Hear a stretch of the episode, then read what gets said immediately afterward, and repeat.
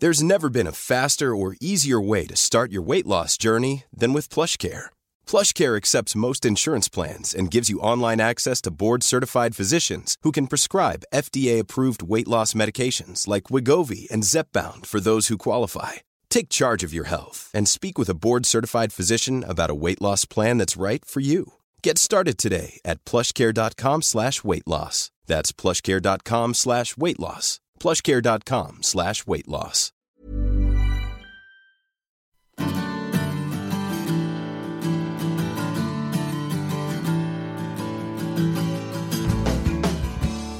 Hola a todos y bienvenidos a un nuevo episodio del podcast de Hannah Fernández, A Guide to Live Well, una guía práctica en la que encontrarás charlas con los mayores expertos en salud y bienestar físico, mental y emocional. Este próximo viernes 19 de marzo se celebra el Día Mundial del Sueño bajo el lema Sueño regular, futuro saludable. La World Sleep Society lleva 14 años celebrando este día con el objetivo de concienciar sobre la importancia del sueño y el descanso para mejorar la salud de la sociedad en general y la calidad de vida de cada uno de nosotros como individuos. Cualquier edad es buena para empezar a cuidar nuestro descanso, pero desde luego la infancia y la adolescencia son etapas clave para asegurar ese futuro saludable para las próximas generaciones. Por eso he querido invitar hoy al podcast a uno de los mayores expertos en medicina del sueño, el doctor Gonzalo Pin Arboledas, director de la unidad de sueño en la Clínica Quirón de Valencia, jefe de la unidad de pediatría de Quirón Salud Valencia y autor de numerosos artículos relacionados con los trastornos del sueño en pediatría. El doctor Pin Arboledas es también miembro activo de diferentes sociedades científicas relacionadas con el sueño y la pediatría y autor de los libros Durmiendo como un niño, Cuando no quieren dormir y Pediatría con sentido común, coescrito con el doctor Eduard Stivil. Antes de comenzar con la entrevista, quiero mandar un abrazo fuerte y dar las gracias al mecenas de este episodio, Coro, con K, una tienda online de productos a granel donde encontraréis un amplio surtido de productos saludables como frutos secos, semillas, legumbres y cereales. Recuerda que solo colaboro con marcas que comparten mis valores y de las que yo misma soy consumidora. Y Coro es uno de esos proyectos que me ayudan a llevar una vida lo más saludable posible y además está en línea con mis valores de respeto al medio ambiente, apoyo a pequeños productores locales y consumo responsable. Para descubrir el universo Coro, entra en www.coro-medioshop.es. Repito, www.coro-medioshop.es. Y si quieres hacer un pedido, utiliza el código PODCASTHANA, todo seguido y en mayúsculas, recuerda PODCASTHANA, para disfrutar de un 5% de descuento.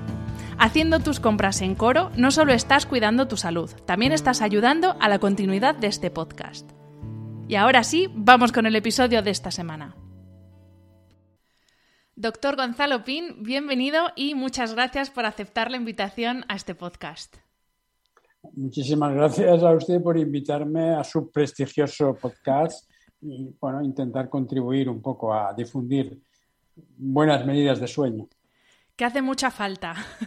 Cierto.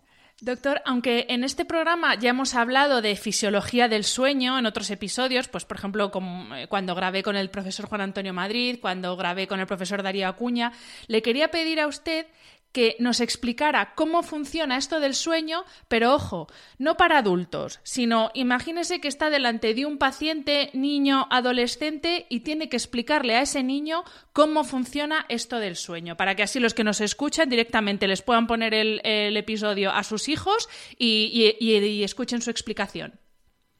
Bueno, eh, sí, pero me permite, voy a corregir un poco, porque cuando hablamos de sueño en niños, hablamos de sueño de un niño y su entorno. No podemos eh, individualizar solo al niño, porque especialmente en las primeras etapas de la vida, la madre o el padre son los inductores del sueño directamente. Y en, el adolescente es otra etapa especial. Si quieres, la separamos un poco. Perfecto. Entonces, es muy, muy interesante saber que, el, cómo duerme un bebé, cómo duerme un niño, se empieza a gestar en los últimos trimestres de la gestación, que es muy importante la higiene de sueño y de alimentación que tiene la madre gestante durante los últimos trimestres de, las últimas semanas de gestación, porque a través de, su, de cuando ella se expone a la luz, de cuando ella hace actividad física, camina y especialmente de la regularidad de sus horarios de alimentación, le va a través de la placenta mandando mensajes al cerebro en formación del feto y le va ciclando, va favoreciendo el ciclo. Eh, tenga en cuenta que el órgano más rico en melatonina, que es la hormona que nos hace dormir de nuestro cuerpo, es la placenta. Y que la placenta transmite esa melatonina al cerebro en desarrollo del bebé. Le está ya dando información circadiana. Hoy en día sabemos que si una madre hace una buena higiene de sueño durante la gestación, el bebé posteriormente adquiere el ritmo vigilia-sueño de una forma más armónica y más precoz que cuando no existe eso. O que en principio la higiene del sueño, las medidas de cuidado del sueño empiezan en la gestación y esto es, esto es importante empezar a tenerlo en cuenta. Y en segundo lugar, que el respetar la autonomía del niño, respetar cómo es el niño durante los primeros meses de gestación, va a favorecer la, aparición de unos ritmos de vigilia-sueño mucho más adecuados. El bebé cuando nace tiene lo que llamamos un ritmo ultradiano, esto es, aproximadamente cada dos, tres horas, día y noche, tiene actividad, se alimenta, ¿eh? y este, este, este horario es así hasta los cinco o seis meses de vida. De tal manera que es absolutamente normal que un bebé durante las primeras eh, semanas de vida, durante estos primeros meses, se despierte cada dos o cada tres horas para ser alimentado, bien con lactancia materna o bien con lactancia artificial. Perdone, doctor, ¿puede explicar brevemente qué es un ritmo ultradiano en comparación con el circadiano para que lo, lo tengamos claro? Perfecto. Sí, el ritmo circadiano indica circa es alrededor de diano, alrededor del día. Es el ritmo que los adultos tenemos aproximadamente un poquito más de cada 24 horas. Vamos, nuestro metabolismo va repitiendo las acciones. ¿Vale? Luego ya, como les, habría explicado el doctor Madrid, pues tiene sus, cosas, ¿no? El ritmo ultradiano es el que es, que es mucho más corto y aproximadamente cada dos o tres horas va, va haciendo las mismas acciones metabólicas nuestro organismo. De tal manera que en el caso del bebé, cada dos o tres horas su glucosa baja, su insulina sube y tiene que ser alimentado. Y, y, eso ocurre las 24 horas del día, cada dos o tres horas. Eso se llama ritmo ultradiano. Y a partir de los cuatro, cinco, seis meses, depende de cada niño, vemos que si, los dejamos tranquilos, vemos que poco a poco se va haciendo más largo el periodo de sueño de la noche, entre 4 o 5 horas, va acercándose a un descanso nocturno más largo. Es decir, hasta los 5 o 6 meses no podemos hablar de insomnio infantil. Estamos hablando de una evolución del sueño. Y esto es importante porque además se ha demostrado que aquellos niños que antes de los 5 o 6 meses les intentan enseñar a dormir, son niños que tienen más probabilidades de tener dificultades con el sueño posteriormente. Es decir, que quizás la primera enseñanza sería, si yo quiero mejorar el sueño de mi niño, de mi futuro niño, tengo que mejorar mi sueño durante la gestación y tengo que respetar los ritmos del bebé durante los primeros cuatro o cinco meses.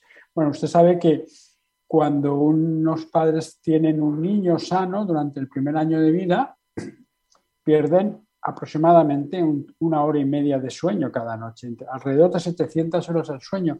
Y eso es fisiológico y eso es normal. Bueno, a partir de los 5 o 6 meses vemos que eh, se va alargando el periodo de sueño nocturno hasta 4 o 5 horas. Quiere decir, que el que un niño duerma, un bebé, un lactante de 8, 9, 10, 11 meses, que un bebé duerma toda la noche significa, primero que tiene un periodo de sueño más o menos largo de 4 o 5 horas, no 8 horas. ¿De acuerdo? Segundo, que empieza a ser más autónomo a la hora de dormirse. Y en tercer lugar, que se, se va consiguiendo dormirse de manera autonómica cada vez que se despierta por la noche. Un bebé, un niño al año, por término medio, se despierta entre una y tres veces en el periodo nocturno. Y eso es normal. Insisto en esto porque muchas veces te encuentras con que medicalizamos algo que es fisiológico, algo que es normal. Y empezamos a pensar que nuestro hijo tiene problemas con el sueño porque es un niño de un año y se despierta un par de veces. Esto es absolutamente normal. También depende un poco del tipo de alimentación que reciba el bebé durante los primeros meses. Hoy en día sabemos que, por ejemplo, la leche materna por la noche es mucho más rica en melatonina, la hormona que nos ayuda a dormir, que por el día. Quiero decir que eh, induce el sueño. La, leche que le transmite la madre por la noche tiene sustancias para favorecer el sueño. Y esto lo hemos comprobado y se ha visto que tiene como dos consecuencias. Por un lado, y contradiciendo un poco estos mitos populares que hay, la madre que lacta duerme más que la madre que no lacta, aproximadamente media hora más, aunque parezca que, esto va contra el sentido. ¿no? Y en segundo lugar, los niños que reciben laxancia materna durante los primeros meses de vida a demanda adquieren un ritmo circadiano de vigilia-sueño más adecuado de una manera más precoz que los que la reciben a la lactancia materna cada tres horas o lactancia artificial. Quiero decir que estos productos, la, leche materna es un elemento vivo y, varía a lo largo de las horas del día y va transmitiendo mensajes al intestino y al cerebro del bebé de a qué hora más o menos del día se encuentra en relación con su medio ambiente. ¿De acuerdo? O sea que en la evolución del sueño durante el primer año, tenemos que entender que es a partir de los 5, 6, 7 meses cuando podemos empezar a sospechar si tenemos problemas con el sueño o no tenemos problemas con el sueño. Porque justo a partir de los 5 o 6 meses empieza a tener mucho más valor en cómo evoluciona el sueño del bebé el ambiente que la biología. Durante los primeros meses es fundamentalmente biológico y a partir del sexto mes cada vez es más importante el ambiente donde se desarrolla el niño.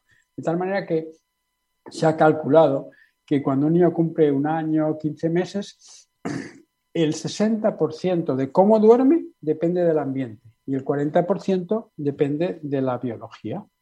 ¿De acuerdo? Y luego hay que entender otras cosas, como comentamos al principio, el niño y su entorno. Quiero decir, Ah, el, reloj que nos hace dormir o estar despierto tiene unos genes, como habrán comentado. Pues hay mucha transmisión hereditaria. Si yo soy un padre una madre de un cronotipo que llamamos vespertino, que me gusta trasnochar, con muchas probabilidades mi hijo será un trasnochador. Si al contrario soy un madurador, ocurrirá lo contrario.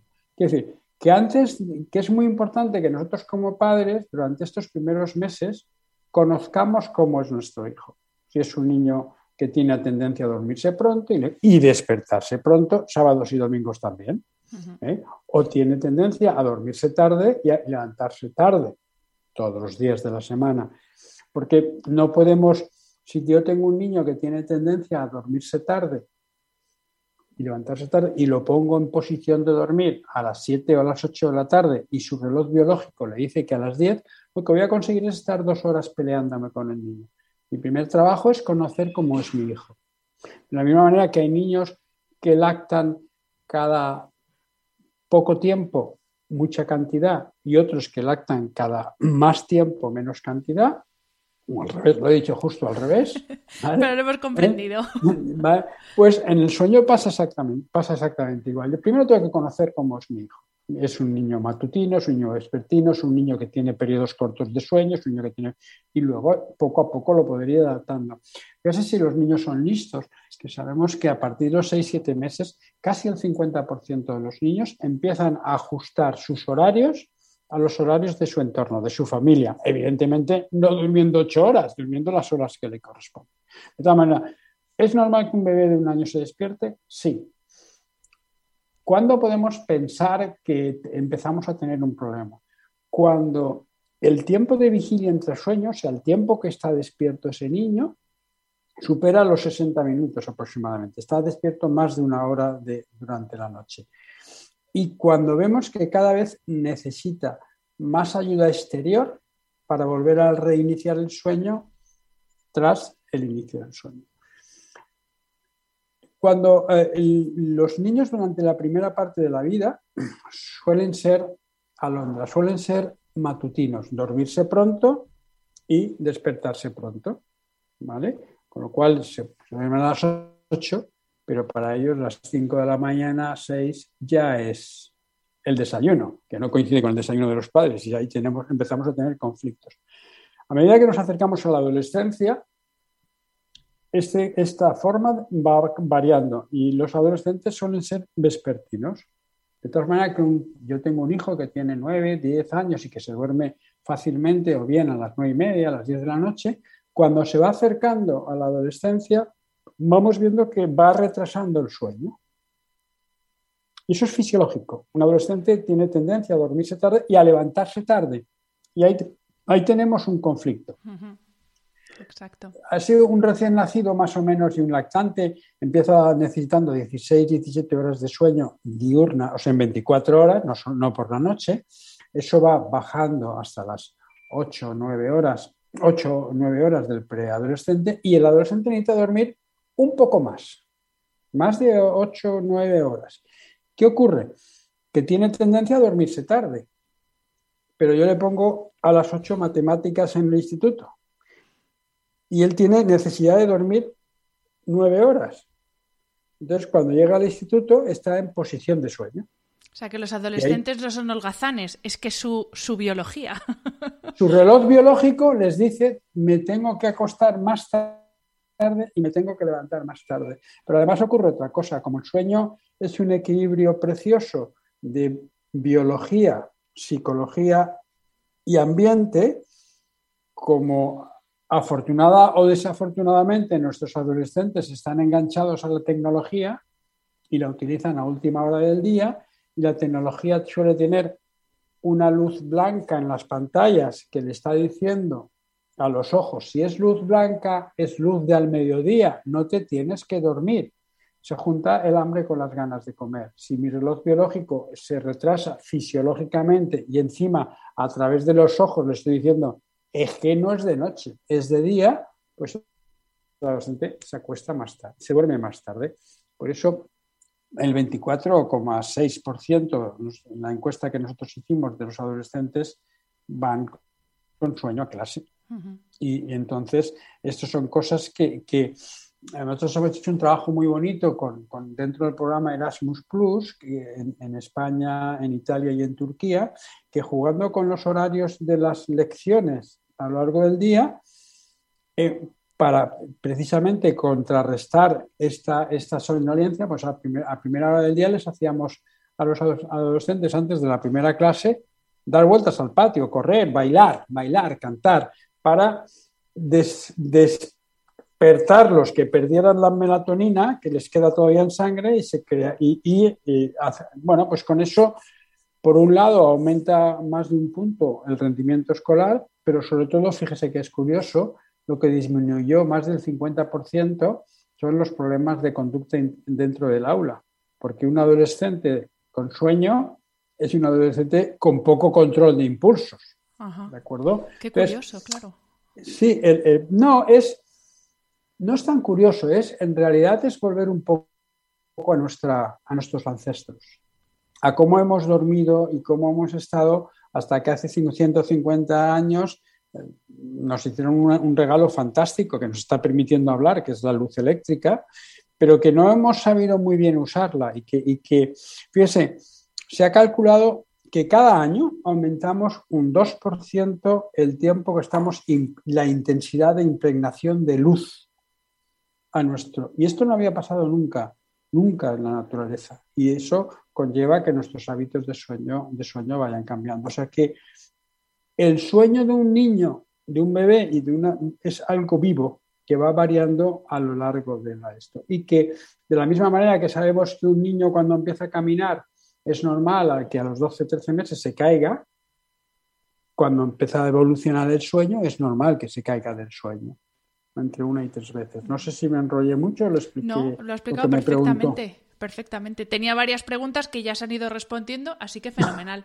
Mi siguiente pregunta, doctor, es sobre eh, trastornos del sueño. Obviamente hay muchos trastornos del sueño, no podemos hablar de todos, pero igual que en adultos por ejemplo, insomnio y los trastornos respiratorios son trastornos muy comunes, quería preguntar si es también en, el caso de niños, porque, por ejemplo, ahora pensando en que, eh, según un estudio de la OMS, un 19% de los niños y un 17% de las niñas españoles tienen obesidad, que está muy relacionado con problemas respiratorios a la hora de dormir, me pregunto si tanto insomnio como estos trastornos respiratorios son también los trastornos más comunes en niños o son otros diferentes.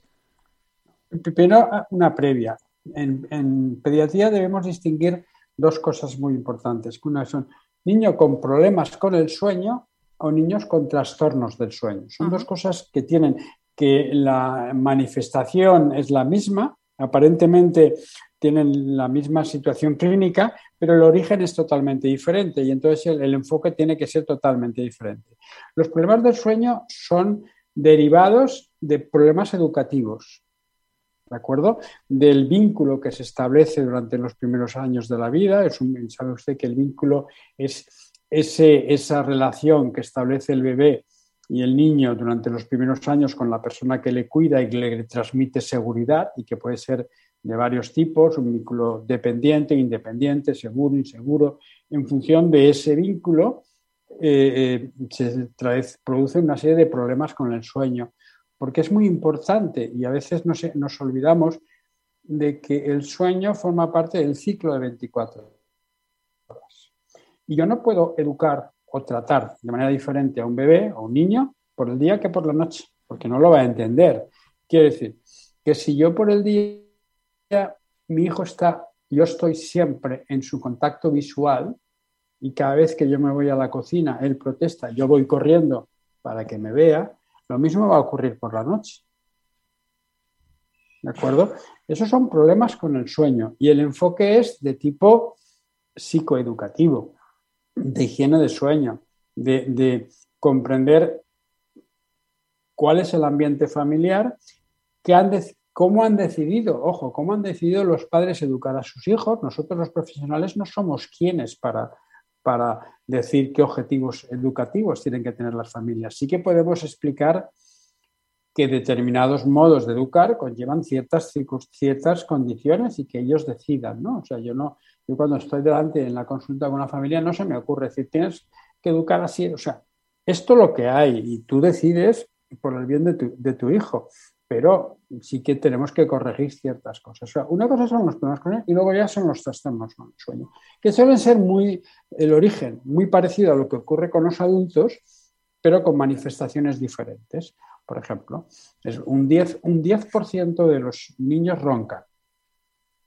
Y de ese 10%, algunos tienen apneas del sueño. Entre un 2 o un 3% de nuestros niños roncan. Y eso va aumentando. ¿Por qué? Porque va aumentando la obesidad, como muy bien ha indicado usted, que no tiene que ver solo con los trastornos respiratorios del sueño. El mismo déficit crónico de sueño genera obesidad.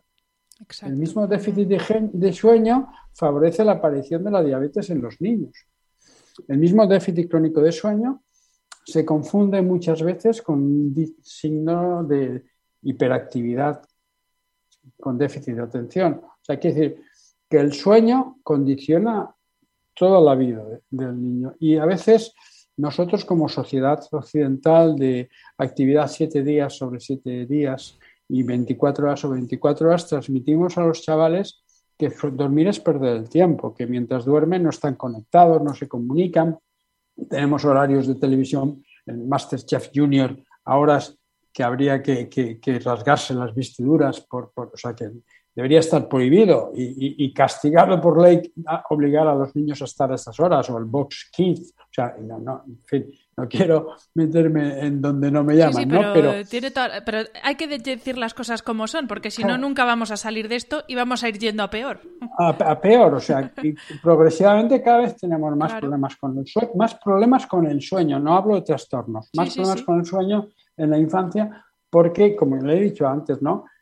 Biología, psicología y ambiente. Tienen que, eh, son tres cosas que tienen que estar armónicas y eso condiciona el sueño y que son variables, sobre todo en la infancia, son variables a lo largo de las diferentes etapas de la, de la, vida. Yo no puedo entender el sueño de un niño de 10 meses igual que el sueño de un niño de 10 años o con un chaval de 14 años. tengo que adaptarme a su biología y a su desarrollo psicomotor y neurocognitivo. Entonces, esos son los problemas. Trastornos, no le comentaba, un 2-3% de los niños tienen apnea del sueño, un 2% de los niños tienen aproximadamente tienen síndrome de piernas inquietas. Y esto es eh, muchas veces desapercibido porque no hay mucha conciencia entre los mismos profesionales de esta asistencia.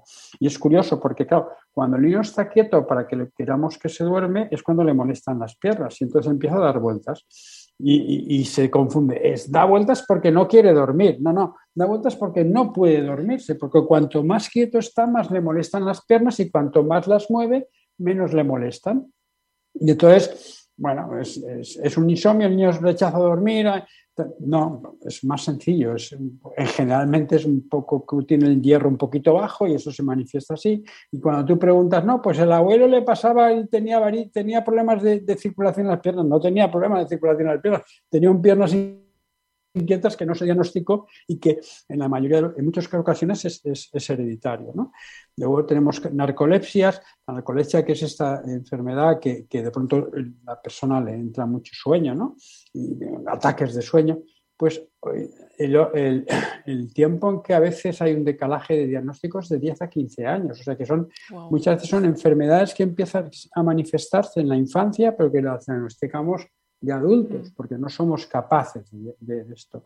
Tengan en cuenta que la, patología del sueño como especialidad es muy reciente y ni siquiera en España es especialidad, en Estados Unidos, en Italia, en algunos sitios, ¿no? Pero, y, sobre, y son adultos. En niños, que son, son la parte más pobre, todavía la dedicación es inmensa. Hoy mismo estaba leyendo un, un artículo en el que hablaba sobre la formación de los pediatras de Australia en sueño, que prácticamente no tienen formación durante el pregrado ni el posgrado. Es la misma situación que ocurre en, este, en, nuestro país.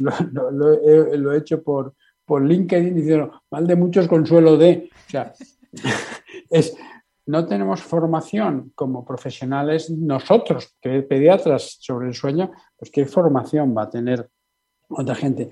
En ese sentido, a mí me, da mucho miedo algo que está ocurriendo ahora, ¿no? Que es, yo cada vez recibo más pacientes en la consulta que han estado tratados con coach de sueño, mm. que son, mm, eh, bueno, pues yo he tenido un, niño y le da el pecho y soy experta en lactancia, ¿no? Yo tengo un niño con dificultades de sueño y, lo, y le he hecho dormir y soy experto en sueño. No, esto es mucho más complicado. Esto exige una formación reglada. Yo estuve en Estados Unidos tiempo para, poder eh, eh, aprender, existe un, reciclaje.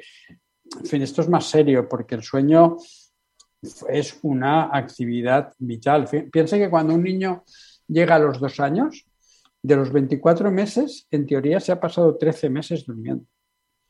Y cuando un chaval llega a la adolescencia, se ha pasado prácticamente, se, debería haber pasado prácticamente el 50% de su tiempo.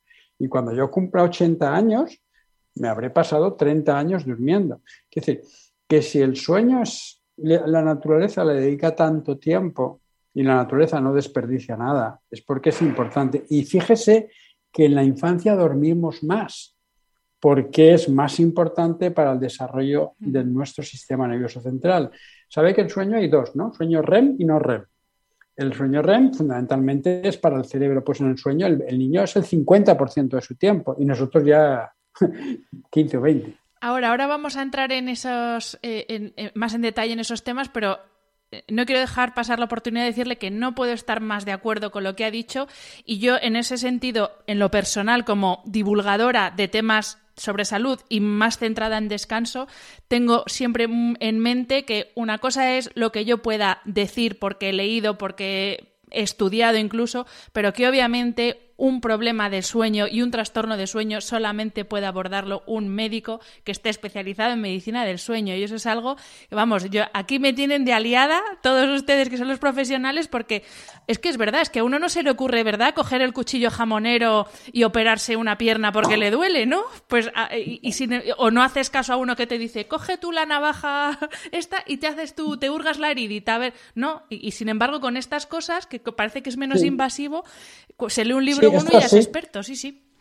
A nadie se le ocurre decir, ¿tú qué, qué, insulina te tomas para la diabetes? Efectivamente. pues yo esta, pa, pues voy a tomarme. Voy a probar a ver qué tal. Pero sí, ¿qué tomas para dormir? Esto, ah, pues yo se lo doy. Sí, sí, sí. Un poco, un poco, más serio. Esto. es un poco, esto es un poco más serio. Totalmente. yo no quería meterme en ese fregado, pero es que, es que justo ayer tuve un, un niño en esas circunstancias, ¿no? Entonces, no todo es conductual, no todo es, es porque, bueno, este niño había sido estado tratando conductualmente y ese niño en realidad lo que tenía eran, eran crisis epilépticas nocturnas y, no era que tenía rabietas, ¿no? Entonces, hay cosas más serias, ¿no? Y que hay que tener cuidado con estas pues cosas. Pues queda dicho, totalmente. Eh, doctor, quería preguntarle, y esto es una cosa que, una duda que me plantearon a través de redes sociales, el tema de los terrores nocturnos y las pesadillas, porque me preguntaron, ¿es lo mismo? ¿No es lo mismo? ¿Cuándo hay que preocuparse? ¿Cuándo no? Entonces, si nos puede explicar las diferencias.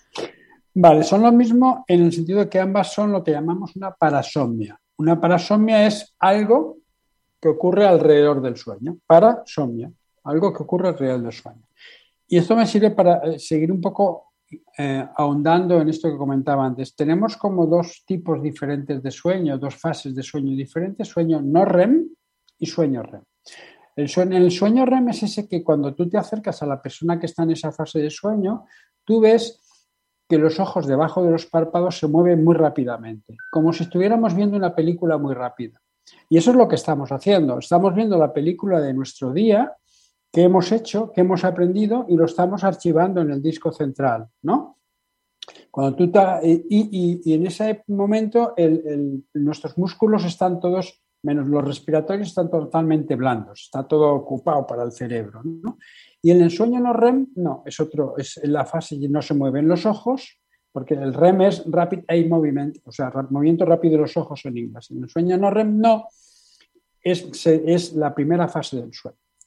Y esto es importante porque los terrores del sueño son eventos que se producen donde la fase no REM del sueño. Y las pesadillas se producen durante la fase REM del sueño. Tenemos la suerte de que en el primer tercio de la noche casi todo nuestro sueño es sueño no REM. Y en el último tercio de la noche casi todo nuestro sueño es sueño REM. Es como si primero descansáramos físicamente con el sueño no REM. No es así exactamente, pero es para que lo, para que lo entiendan, ¿no? Y después descansáramos mentalmente durante el sueño REM. ¿De acuerdo? Entonces, ¿cómo distingo yo terrores del sueño de pesadillas, porque son dos, son dos acciones que se parecen mucho por fuera, pero son totalmente diferentes por dentro. El terror del sueño, insisto, se produce en el primer tercio de la noche o en el inicio del segundo tercio de la noche. O sea, si yo divido la noche en tres partes, al final del primer tercio o al principio del siguiente, siempre más o menos a la misma hora con respecto a que he iniciado el sueño, el niño pega un grito, chilla, parece que señala, los ojos eh, abiertos, taquicardia, incluso sudor.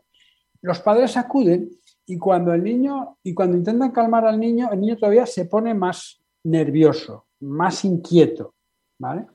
¿Por qué? Porque está en la fase de sueño no REM. Es como si dijéramos, es un cuerpo despierto con un cerebro durmiendo. Él sigue durmiendo. Y entonces la persona que acude no es la madre, no es el padre, es una persona extraña que me viene a hacer cosas. Y cada vez que me haces esto, me pones más nervioso. En la pesadilla, es una, eso ocurre durante el sueño REM, durante mientras estamos recordando lo que ha pasado durante el día. Entonces, entre otras cosas, si yo divido la noche en tres partes, ocurre en el último tercio de la noche, que es cuando más sueño REM hay. Y como estamos en esa fase de sueño, ahí sí que tiene relación con lo que ha ocurrido por el día. La película que he visto, el que me han quitado el juguete y se relaciona con esas actividades. Y cuando acuden los padres, el niño los reconoce porque este es un cerebro despierto con un cuerpo mal controlado y lanza los brazos y se calma. Cuando es pesadilla, yo eh, hay sufrimiento afectivo del niño. Yo tengo que ah, cogerlo, acariciarle, calmarlo, etcétera, etcétera. Y el niño además al día siguiente recuerda lo que ha pasado. ¿Vale? En el terror del sueño no hay sufrimiento, aunque parezca que eso es terrible. El niño al día siguiente no recuerda nada. ¿Vale?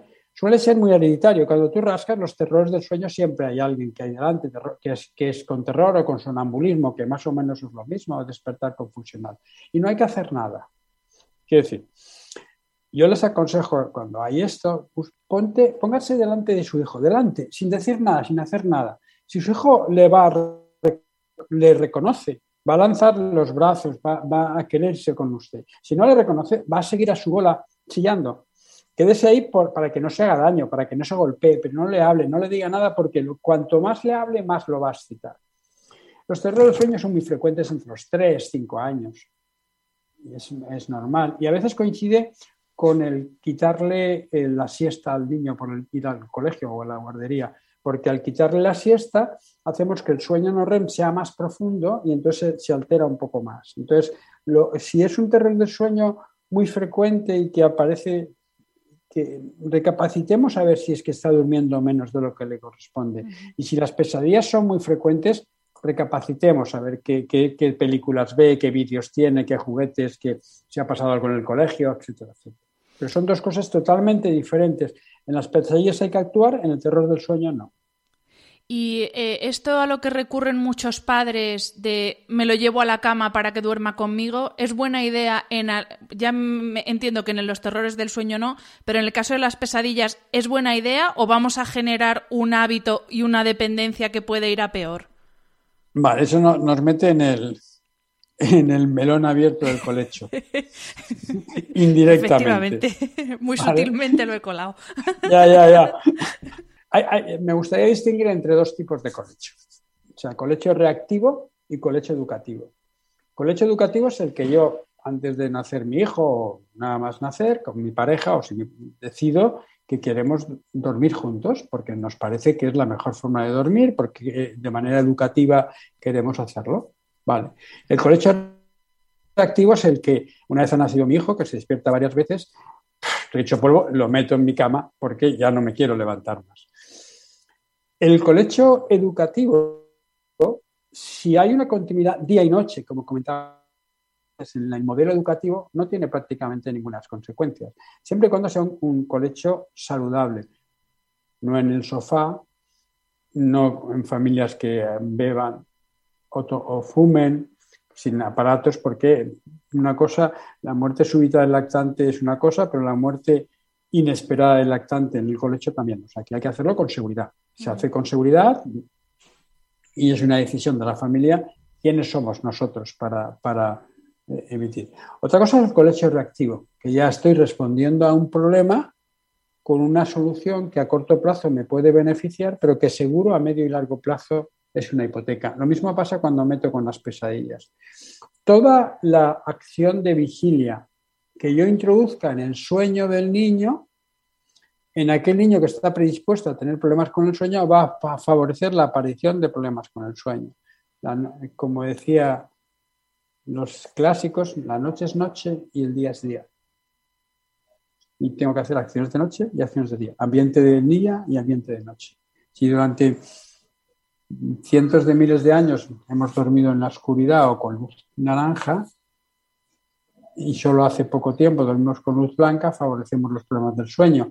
Es cierto que muchas tribus y ancestrales dormíamos todos juntos, porque las casas eran lo que eran, pero la situación socio, sociocultural es diferente y, el sueño, como comentaba desde la vez, depende mucho del ambiente.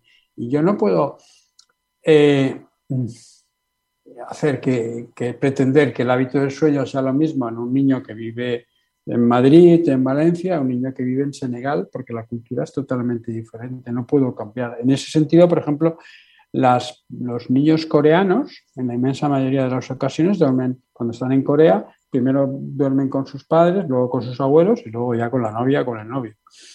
Y cuando se trasladan a Estados Unidos, duermen separados porque la sociedad es diferente. O sea, que decir, insisto, yo cuando, cuando tengo un niño con problemas de sueño tengo que plantearme qué tipo de familia tengo, porque ahora tenemos muchas familias inmigrantes con culturas diferentes. Yo no puedo eh, hacer que las familias renieguen de manera inmediata su cultura, sí tienen que, mezclarse con nuestra cultura, pero hay ciertas cosas como eh, cocinan de manera, el hindú cocina como hindú, y duerme como hindú, y que luego se irá, sí, pero eso tengo que, entenderlo, porque si no, desarraigo al niño de su entorno familiar y eso no es bueno. Completamente de acuerdo. Hay que, pues lo que usted dice, hay que tener también en cuenta el, el ambiente cultural, ya no solo el ambiente físico, que también, son también el ambiente cultural que trae una familia, efectivamente. Doctor, quería preguntarle ahora por las consecuencias eh, de no dormir bien para los niños. Especialmente eh, quería pedir que me hablara de la hormona de crecimiento, porque hay unas fases concretas en las que se segrega más, de hecho prácticamente la segregamos durante la noche, entonces, ¿cómo nos afecta a nivel cognitivo y físico eh, la segregación de esta hormona y por lo tanto el no dormir lo que tiene que dormir el niño. La hormona de crecimiento, la HGH, se segrega principalmente por la noche durante la fase más profunda de sueño, que suele ser en el primer tercio de la noche. Pero no solo la hormona de crecimiento, sino... Usted piensa, cuando estamos enfermos, ¿qué hacemos? Dormimos más, ¿no? Y dormimos más, ¿por qué? Porque la naturaleza es muy lista y durante el sueño es cuando se produce la mayoría del sistema inmunitario que nos defiende de las infecciones. ¿Vale? Eh, no tenemos la misma metabolismo de grasa por el día que por la noche. Varía el ciclo y el colesterol, de tal manera que cuando yo duermo menos de lo que me corresponde o tengo un sueño de mala calidad de manera crónica, no es un día, no sé si es de estamos hablando de un déficit de sueño crónico. Primero se afecta la parte neurocognitiva. Estoy más irritable, tengo más capacidad de errores, un tercio de los, de los errores están en déficit crónico de sueño y eh, tengo menos capacidad de aprendizaje, especialmente de, de retención de la memoria de trabajo en las primeras etapas de la vida, que es cuando el niño está aprendiendo. ¿De? Si esto persiste, pasamos a la parte orgánica. Empieza a alterarse el metabolismo. La hormona de crecimiento se segrega menos. ¿De acuerdo? ¿Eso significa que los niños que duermen mal son más enanos que los.? No, pero tienen más dificultades porque la hormona de crecimiento no solo nos hace crecer, nos hace muchas otras funciones. Tenemos mayor tendencia a infectarnos porque no damos tiempo a producir. O sea, que un niño que, si un niño preescolar que va a la guardería el primer año antes del COVID eh, se constipaba siete veces al, mes, a la, cada siete días, perdón, ¿de acuerdo? Cuando además tengo un, un, déficit crónico de sueño, no sé si, sean siete episodios, es casi un episodio continuo. ¿De acuerdo? Es decir, primero parte neurocognitiva y segundo ya parte metabólica. Incluso parte nutricional, porque no nos olvidemos que la, que la crononutrición, que cuando un niño come es tan importante que, como el que come para el desarrollo del ciclo vicial. Entonces, cuando, cuando nosotros tenemos un niño mal comedor y que además lo empezamos a alimentar por la noche porque está dormido y así puede comer, en el fondo estamos tirándonos piedras a nuestro tejado.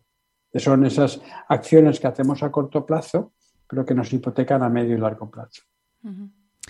¿Y qué pasa, doctor, con las pantallas? Que yo creo que es el otro gran melón. Ya hemos hablado del, del, colecho, de, la, de los horarios de la televisión y las pantallas, porque claro, es que es algo inevitable. O sea, tampoco podemos ir contra natura, entre comillas, en el sentido de contra la evolución. Pero yo me imagino que en consulta estará siendo exponencial el crecimiento de problemas asociados al mal uso, porque yo siempre digo, la tecnología no es mala ni buena, es el uso que hacemos de ella. Entonces, para concienciar aquí a los padres que también recurren mucho a toma la tablet y déjame un ratito, o ponte la tablet para comer, ponte la tablet para dormir, ¿cómo tenemos que hacer uso de esa tecnología y sobre todo de esas pantallas que, como nos decía usted antes, lo que hacen es activar el cerebro? Bueno, eh, dos previas. Una, las pantallas no pueden ser el canguro. Esto es importante. El mejor canguro son los padres, sus juegos. Y en segundo lugar, hay un hecho que nosotros hemos, hemos demostrado y está publicado. Cuando tú a un adolescente le explicas el sueño, le, le explicas cómo funciona, los beneficios y los no beneficios del sueño, los beneficios y no beneficios de la tecnología, el adolescente que no es tonto lo entiende perfectamente y hay una mejoría en la... Entonces, ¿qué hacer con las pantallas? En primer caso, en primer punto es educación. Explicar, como usted muy bien ha dicho, que la tecnología es fantástica, pero hay que saber usarla. Y saber usarla no es saber apretar los botones, es saber cuánto tiempo, cuándo la tengo que usar. Y la tecnología, insisto, no es el canguro. No podemos hacer que nuestro hijo esté durmiendo, durmiéndose o esté aburrido y nosotros podamos hacer otras cosas. A los niños hay que dedicarle tiempo. Aquello de que decían, lo importante no es la cantidad de tiempo, sino la calidad. Mentira. Lo importante es el equilibrio entre la cantidad y la calidad. ¿no? Entonces, desafortunadamente, la Academia Americana de Medicina del Sueño y la junto con la Academia Americana de Pediatría, dicen que antes de los dos años no deberíamos usar pantallas con los niños. Y eso tiene una explicación muy clara. ¿no? La pantalla es bidimensional, no es tridimensional. ¿De acuerdo? Y durante los primeros tres años de vida, el niño está adaptando su visión a la visión tridimensional. Y de pronto lo coloco horas en una cosa bidimensional. Eso crea muchos problemas en las redes neuronales y se ve después que influye en el desarrollo neurocognitivo. O sea que el primer mensaje es, las pantallas son fantásticas a partir de los 2-3 años. ¿De acuerdo? Incluso las del teléfono, porque a veces es curioso que te traen un niño de 6-7 meses y estás, estás hablando con la familia y el niño empieza a montar lo que tiene que montar, que es porque nadie le hace caso, entonces los padres se sacan el, teléfono, le dan el teléfono al niño de 7 meses y el niño empieza a pasar pantallas la madre, ¿cuántas horas de trabajo está en casa significa esto? Entonces, claro, ese es el primer mensaje. Y el segundo mensaje es que durante, volvamos un poco a lo que comentabas al principio, durante cientos de miles de años, yo he estado sometido a luz naranja por el día, al amanecer, luz blanca al mediodía y luz naranja durante la noche. Y cuando llega la luz naranja a través de los ojos a nuestro reloj biológico, hace el cambio y cambia una sustancia que se llama serotonina, que es la que nos hace estar al día despiertos, por otra sustancia que se llama melatonina, que es la que nos empieza a dormir. Hasta que yo no tengo una cantidad determinada de melatonina, y no quiero hablar mucho de la melatonina porque he oído el blog con el doctor Acuña, que es la persona que más sabe de melatonina de este mundo, de Marte, de Luna. entonces, no quiero. Pero este cambio tarda dos horas. Acuérdese de estar dos horas.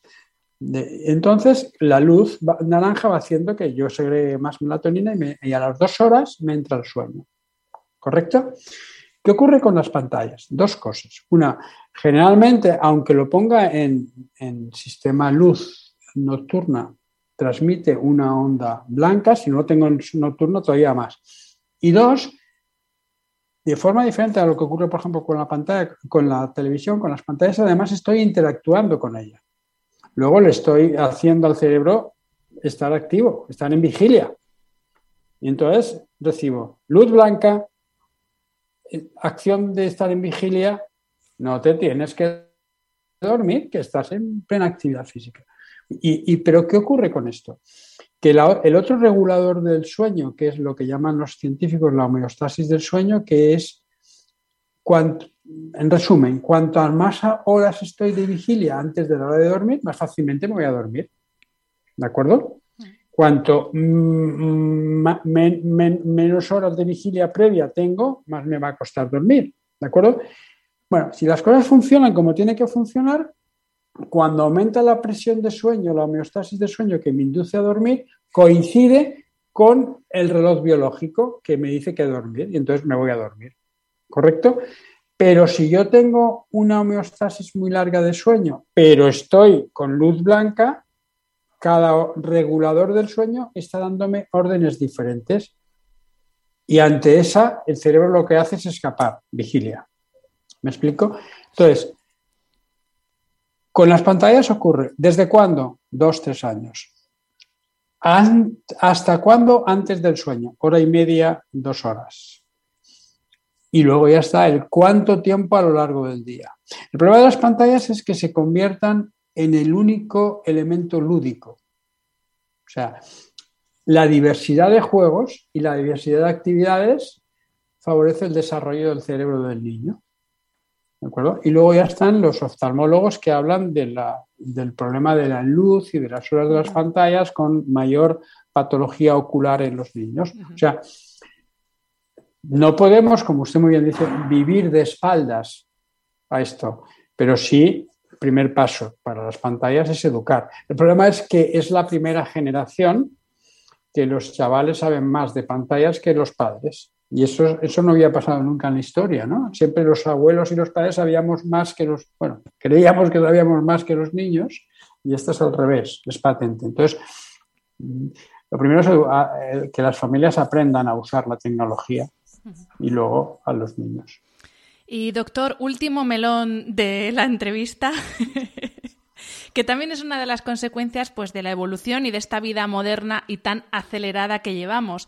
Y es precisamente el trasladar ese estrés que nos imponemos a nosotros mismos, llenándonos la agenda de cosas que hacer, lo hacemos también con los más pequeños con toda la buena intención para que tenga todas las oportunidades del mundo, que no, que pueda hacer todo lo que quiera, que tenga la mejor formación. Y al final lo que hacemos no es llenar su agenda de extraescolares hasta las nueve de la noche para que sepa inglés, japonés, sea un experto futbolista, sea ajedrecista con toda la buena intención, ¿eh? no lo digo criticando a los padres, yo no soy madre, pero no lo digo criticando en absoluto, pero vamos a rebajar un poquito el ritmo, ¿no? Tanto para ellos como para nosotros, vaya.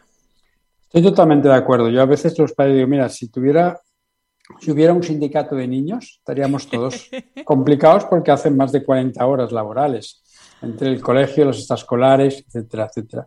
Mira, nosotros cuando nos despertamos nos vamos activando a lo largo del día. Durante el día estamos activados y al, final de la tarde empezamos a desactivarnos. Y cuando llegamos a un discreto nivel de desactivación es cuando nos entra el sueño, que suele ser dos horas. No sé si recuerda que dos horas era cuando las. Pues es que ahí está. Entonces, el niño, como el adulto, debemos desactivarnos dos horas antes de intentar querer el sueño. Y luego existe otro, aparte de, esto, cuando muchos padres dicen, no, pues vamos a cansar al niño para que duerma. Cuanto más, si usted juega al squash a las 11 de la noche, no se va a dormir pronto, porque está de cortisol, está de excitación hasta las cejas y tiene que tener un tiempo para dormir. Cuanto más canso yo un niño por la tarde a última hora, más problemas tengo para dormirse. Por eso ahí hay muchas dificultades, por ejemplo, con los chavales adolescentes que entrenan al fútbol, que suelen entrenar a las nueve de la noche, llegan a casa a las diez y media, cenan, algunos incluso tienen que estudiar después. Y a un reloj que ya está predispuesto a acostarse tarde, le pongo tanta actividad a última hora, hambre y ganas de comer.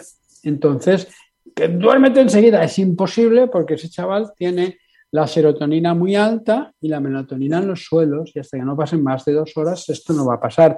Y si durante esas horas yo lo estoy achuchando, vale, rápido, o en los niños pequeños, ¿no? Venga, venimos de la extraescolar, rápido a cenar, rápido a la ducha, rápido a dormir. ¿Usted cuando está estresada se duerme? No, es lógico. Pues es que esto es así. Sí. Sí, sí, totalmente. Pues doctor, muchísimas gracias. Ha sido un absoluto placer esta charla. Eh, creo que hace falta mucha educación padres, adolescentes, niños y sobre todo acabar con eso de utilizar la cama como un castigo, ¿no? En vez de enseñar que es un placer, además de una necesidad fisiológica fundamental, ¿no? Dejar de utilizar la cama como el castigo, de a la cama sin cenar, a la cama sin tele, ¿no? Claro, claro. ¿Cómo, cómo, cómo celebra la, la humanidad las fiestas? Las alegrías. Come, duerme y hace otra cosa que no puedo nombrar, ¿de acuerdo? Pero si nos hicieran estar haciendo esas tres cosas de manera continuada todos los días, acabaríamos no queriéndolas hacer. La cama es un placer y la cama solo se utiliza para dormir o para otra cosa, pero no para pelearme con la cama, no para leer, no para mandar WhatsApp o para trabajar en la cama y el niño tampoco. O sea, yo te voy a mandar a tu cuarto no te voy a mandar a la cama a dormir. Te voy a mandar a tu cuarto porque es el espacio donde tienes que estar. Insisto, el sueño es un amigo que viene cuando tú no lo buscas. No lo convirtamos en el, en el héroe enemigo. No, vete a tu cuarto, haz lo que quieras, menos desmontar el cuarto. Haz lo que quieras. Yo no te voy a... Pero mañana a las 7 te tienes que levantar. Voy ciclando, voy haciendo ritmos. Pues doctor, muchísimas gracias. Ha sido un auténtico placer. Muchas gracias. El placer ha sido mío y a su disposición. Muchísimas gracias. Gracias y como siempre a los que estáis al otro lado del micro, muchas gracias por escucharnos y hasta la semana que viene. Espero que hayas disfrutado del episodio. Me ayuda mucho conocer tu opinión y tus sugerencias para este programa. Si quieres escribirme, puedes hacerlo a través de mi página web hanafernandez.es, donde encontrarás las notas sobre cada episodio y recursos adicionales. Y también puedes hacerlo en mi cuenta de Instagram hanafr. Mil gracias como siempre por estar al otro lado. Nos escuchamos en el próximo episodio.